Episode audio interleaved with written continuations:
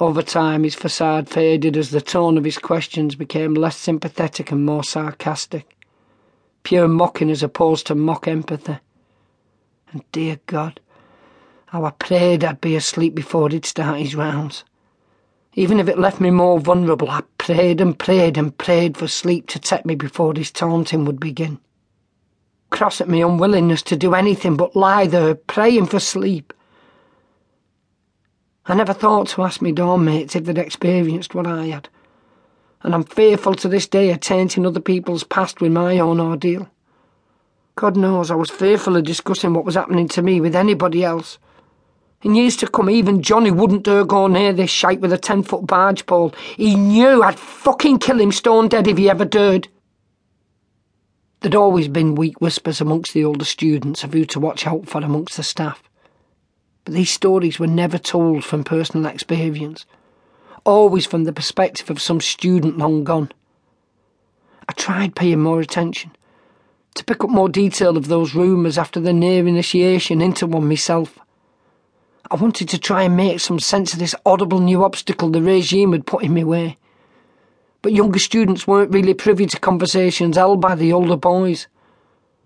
I'd also hoped to hear of consequences for these actions perverts ousted and punishments imposed, but there were none. These incomprehensible acts were camouflaged by innuendo and laughed off as best they could be. I know I wasn't actually physically sexually abused.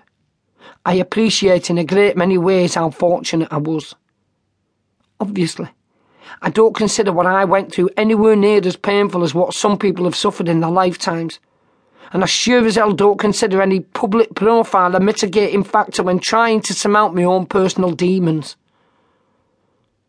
I know I'd already turned my back on much of what Upholland represented.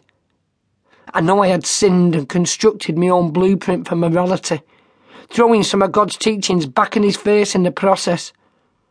And I'd learnt to justify this behaviour as a means of surviving that place. As a result, I thought, I'd get through any guilt ridden, institutionalised, double standard bullshit that they might throw in my path. But I was wrong. Because this had beaten me. I may have been at odds with Upholland up until that point. But now my very presence there sickened me. The whole college felt like some huge self perpetuating conspiracy of silence. And by keeping my mouth shut and going about my business, I was enabling it to continue. I was the new generation of co-conspirator, and for the very first time there, despite all my shortcomings as a trainee priest and a Christian in general, I felt completely and utterly ashamed of myself. I spent each day drifting, like the victim of some ongoing out of body experience. And yet I felt trapped in myself the moment lights went out at night. I dreaded the nights. I never thought of Frenchy again after lights out, even when the predatory prefect wasn't assigned to our dorm. I dreaded the idea that it might have been my nocturnal fantasies that had caused this old mess in the first place. What if he'd seen me one night when I was in the middle of meddling with myself?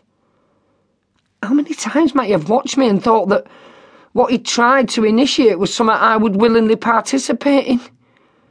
What if all those fucking fantasies, the details, the perving and leching over her, the fucking quest for intimate details of a grown woman. What if all that led to this? Everything I'd devoted me quiet moments to embellishing now made me feel physically ill. I'd wanted to know what actual sex was like, so maybe I'd got exactly what was coming to me. It was a self loathing that I couldn't rebel against because it came from within. Just like my very first few weeks at that awful fucking institution the previous year. I spent every night quietly crying myself to sleep and repeating to myself over and over again, I want to go home. When I finally did get home that holiday, I spent every waking moment wondering how and when I would tell my parents I had no intention of going back. I didn't want to spoil Christmas for anybody. Oh.